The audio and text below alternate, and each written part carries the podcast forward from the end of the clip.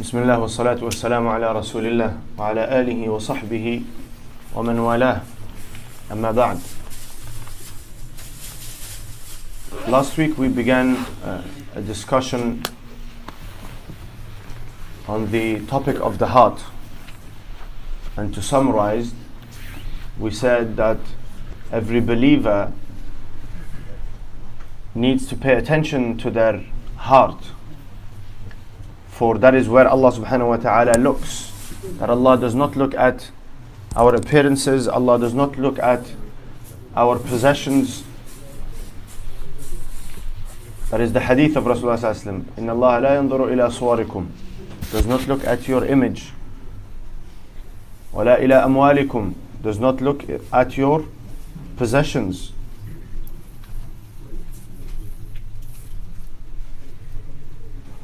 Rather, Allah subhanahu wa ta'ala looks and focuses on the heart and the actions. And so, in the religious context, or generally, we as humans focus a lot on our deeds. And so, we kind of uh, measure our progress through the actions that we do. You know, we all are, alhamdulillah, believers and to a certain degree uh, make an effort to get close to Allah subhanahu wa ta'ala and close to paradise and away from sin and away from shaitan and away from hellfire. We all have that in our mind. And our focus is actions, right? Am I praying? Am I making dhikr? Am I reciting Quran? Am I making dua? Am I just to others? Am I kind to others? And this is how we measure ourselves. So if we find ourselves fulfilling some of these actions, we sort of feel a, a sense of contentment or comfort that we we are treading on the right path. And then we also we are aware of the major sins shirk, associating partners with Allah, showing off, lying, cheating, stealing, harming others, whether it is through physical harm or verbal harm. We're aware that these things are sins and we're conscious of them when we do them, hopefully. Those of us who, because we are the known as practicing Muslims, those who attend the masjid and offer salah. And so we're making a certain degree of effort throughout our lives to move away from the things that we know will definitely lead to the punishment of Allah and to Allah being angry with us. But actually, the focus of the believer, although it is important to focus on the actions, because we said the hadith of Rasulullah states that Allah looks at your hearts and your actions. But looking at the heart is much more important for two reasons. Number one, the actions that stem from the body start from the heart. The cause of good actions is a good heart the cause of bad actions is a defective heart. Not a bad heart, but there's something wrong with it. And the heart is like the body. Every human body is going to face sickness. There is no running away from it. No matter how healthy you eat and how much you exercise and uh, all, all, all, of the things that you are advised and encouraged to do to remain healthy, you are going to be sick. But that, how that sickness impacts you and how long that sickness remains and whether you recover has to do with the health of your physical body. Likewise, it cannot be that a heart is not affected by illness. The human heart will have to the end result that we want is you want to leave this world with a healthy heart, with a pure heart. And this is the journey. And so the heart and actions are connected, you cannot disconnect them. And this is why we said uh, last week that often people say, you know, we make general statements about somebody who perhaps uh, they do a lot of bad deeds, but we say this person has a good heart. Or someone will make a statement about themselves that they are disregarding the commandments of Allah subhanahu wa ta'ala, but they say, I have a good heart. And that's what's important. But that is not possible. Imam al-Qayyim rahmatullah alayhi says that the relationship actually this is a statement of Abu Hurairah radiallahu anhu that the statement uh, the, the, the relationship between the heart and the limbs of the body your eyes, your mouth, your ears, your hands, your feet, your belly, your private parts. The relationship between the two is that of a king and his soldiers. And so the soldiers will always have to follow the command of the king. And so if the command from the king is a good one, then the soldiers are going to act out in a good way. But if the king is corrupt and the king is a tyrant, then the soldiers will be likewise.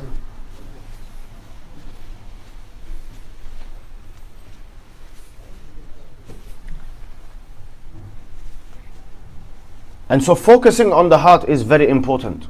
And understanding some aspects of the heart is very important. You cannot understand uh, uh, the, the, the, the entirety of your, your heart and know what is going on in it. For that is in the control of Allah subhanahu wa ta'ala. It is like the nafs or the ruh. When they questioned and said, يَسْأَلُونَكَ عَنِ الرُّوحِ قُلِ الرُّوحُ مِنْ أَمْرِ رَبِّي وَمَا أُوتِيتُم مِّنَ الْعِلْمِ إِلَّا قَلِيلًا You have been given but little knowledge about the nature of the soul. And likewise, the nature of the heart is unknown to us because we do not see it. It is within us, but we do not see it. And we have no control over it. Do you have control of whom you love and whom you hate? That control can only come through Iman. And so through Iman, Allah subhanahu wa ta'ala gives you the ability to see within your heart and to inspect and to look for defects and to look for illnesses and to work in order to remove those illnesses. And ultimately, it is only Allah who cures the heart. Only Allah. Any illness that comes Allah subhanahu wa ta'ala puts you in, into this world with a pure heart. And then the environment, the company, the decisions, intentions, what you experience in life have an impact. Either the heart increases in purity or the heart becomes defective, becomes sick, and ultimately the heart can die. And so, in general, the general uh, uh, knowledge of a Muslim is that Allah subhanahu wa ta'ala has described the heart in the Quran in many ways, but there are three main categories. And we all know this. You have the healthy and pure heart. This is qalb salim where Ibrahim alayhi salam says, وَلَا تُخْزِنِي يَوْمَ يُبْعَثُونَ Do not humiliate me and disgrace me on the day that mankind will be res- resurrected. يَوْمَ لَا يَنْفَعُ مَالٌ وَلَا بَنُونَ On the day where wealth and offspring will, will not be of any help. إِلَّا مَنْ أَتَى اللَّهَ بِقَلْبٍ سَلِيمٍ Except those whom so the only ones that are going to be saved from punishment and saved from humiliation and disgrace is what? Those who come with a pure heart. Stand before Allah subhanahu wa ta'ala for judgment and they present a pure heart.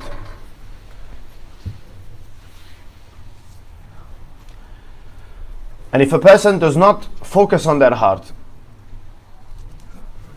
and does not make an effort to purify it, then the consequences are not only in akhirah.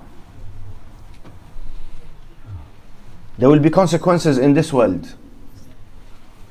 And Allah describes it as khizi, humiliation.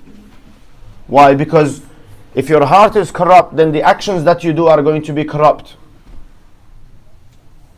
And people will come to know of these actions. And because of that, you will be humiliated by your own choices, by your own actions. And you will go from A'la Illiyin to Asfala Safilin. Just an example that, you know, came to mind this whole story with the Prince Andrews.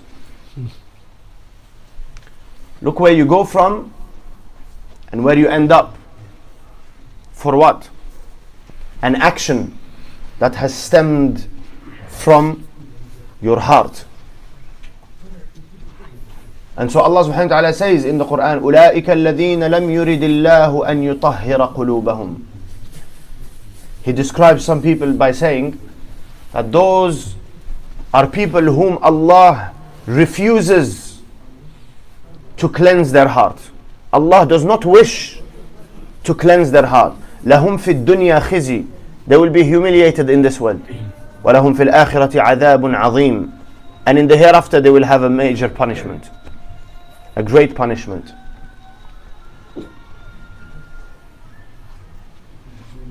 And so we said that Allah subhanahu wa ta'ala describes one heart as the heart that is pure. The other is the heart that is sick, that has some type of illness. Allah says about munafiqeen, في قلوبهم مرض فزادهم الله مرضا. They have an illness in their heart, and Allah increases their illness.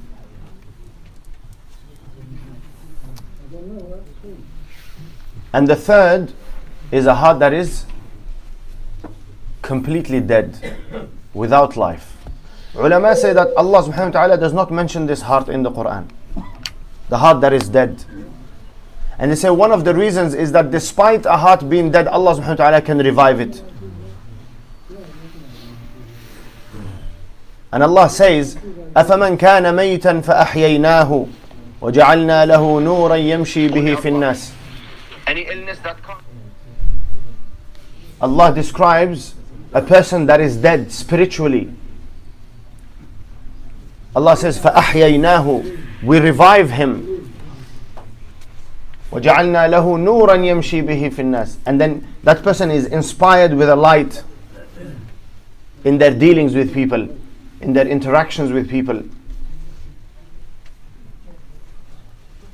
But Rasulullah sallallahu alaihi wasallam warns us of, he says, uh, لا تكثر الضحك فإن كثرة الضحك تميت القلب. This is an example that do not laugh excessively, for excessive laughter causes the heart to die. But that is not to say that it cannot be revived. The problem is if a person's heart dies and they meet Allah subhanahu wa ta'ala with that heart. This is where it is a problem. For as long as a person is alive, no matter how bad it gets, a person can do what? Can start to make the right choices and take the right steps in order to regain some health in terms of their heart. And Allah subhanahu wa ta'ala will then inspire and enlighten and strengthen that person's resolve. So the first steps have to come from us. And then Allah subhanahu wa ta'ala will purify. And that is the, the, the duty of the Anbiya عليهم السلام والذي بعث في الأمين رسولا منهم يتلو عليهم آياته ويزكيهم purification and so Allah purifies and the messenger purifies in the sense that he provides guidance for you to purify and you will pur- purify yourself if you take on that guidance. And so the focus should be on the heart. We said you have one healthy pure. One is completely dead. And then you have in between the heart that is sick. And the sickness of the heart varies just like the sicknesses of the body. You have a terminal illness that there is no hope to recover from. There is a sort of mid range, you will have illnesses that are chronic, but a person has some hope. And then you have the common cold and flu and what have you. These are things, headache, things that come and go. And even if they are not treated, eventually because the body is healthy, it will fight off and regain health. Likewise, the sicknesses of the heart they vary. There are different ranges, some that are more serious than others. And then the state of the person who is sick also varies. You have a person who has stage 4 cancer has no idea and they're living life uh, you know enjoying completely with no worry, no concern, and then that develops and they die. There are people who die, they're not aware of their illness. That that illness caused them to die. There is a person who is sick but is ignoring it. They're not paying attention to it. It'll get better somehow, some way. They're optimistic but in a foolish way. Right? Well wishing not ready to face uh, uh, uh, that sickness and perhaps not ready to, to, to, to, to do what it takes in order to uh, regain health. Not exclusive to this, but for example, you have you know somebody who has I don't know diabetes, right? And so the, you have two identical uh, illnesses, but the mindset is different. and so one is, you know, looking after themselves, exercising, uh, fixing up their diet, and all of these things in order to have the illness under control. And there is hope for this person. And then you have the other person who's just relying on relying on medication but not caring about not changing anything in the way they live. There's no hope for that person they will continue to live that with that illness until they die. And so likewise, our attitude towards the sicknesses in our heart, and we are all sick. إلا من رحم الله except those whom uh, are blessed by Allah subhanahu wa ta'ala. We are all, we all have sicknesses and illnesses in our hearts. The first thing we need to determine is are we serious about it or not? Am I going to take account of what is going on inside? Because nobody else can do it. No one. No sheikh. No. Even Sahaba. Rasulullah would uh, prevent them from making statements about purifying somebody. Allah subhanahu wa ta'ala says, even yourself, he says, فَلَا تُزَكُّوا أَنفُسَكُمْ Do not claim purity. Do not claim that you are pure. هو أعلم بمن اتقى. Allah is aware. You do not know. But you are the best, you are placed in the best position to know. And you're aware of the thoughts and the intentions and what is your heart really concerned with. And so only you can make a change. Nobody else. Your actions, they can be prevented. Somebody who's doing, committing evil actions, you can prevent them forcefully. You stop them from doing something bad. Somebody that is doing a good deed, but good action, but they cannot fully uh, do it on their own, you can help them. But nobody can get into your heart. It is only you and Allah subhanahu wa ta'ala. And Allah Azza wa Jal's decision and the way he deals with you is dependent on your expectations of him. And so if you have no concern, Allah leaves you to it. في قلوبهم مرض فزادهم الله مرضا. Allah will increase your sickness.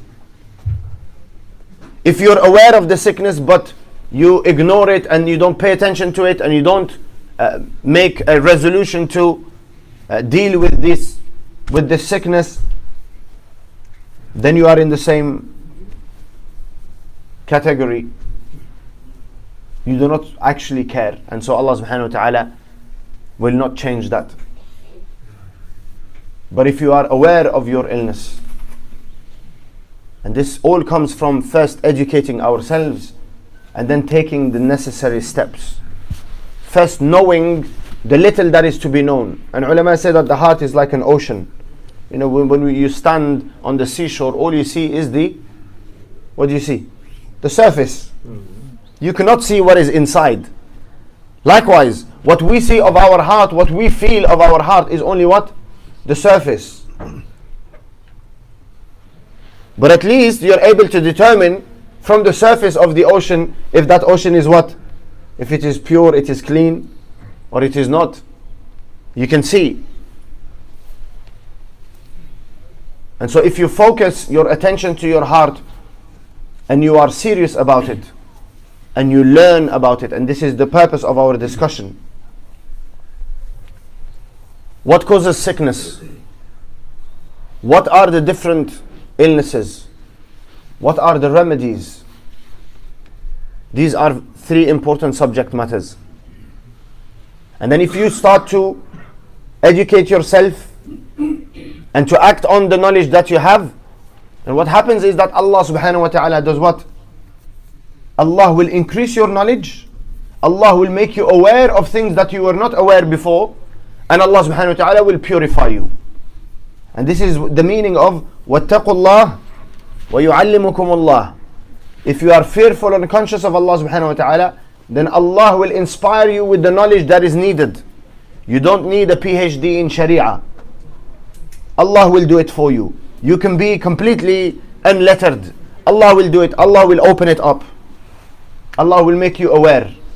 And Allah subhanahu wa ta'ala will cleanse you. But it takes what? firm intention from, from ourselves. We ask Allah subhanahu wa ta'ala to grant us more understanding and to enable us to act accordingly. Subhanallah wa subhanakallah bihamdika. Nashhadu an la ilaha illa anta astaghfiruka.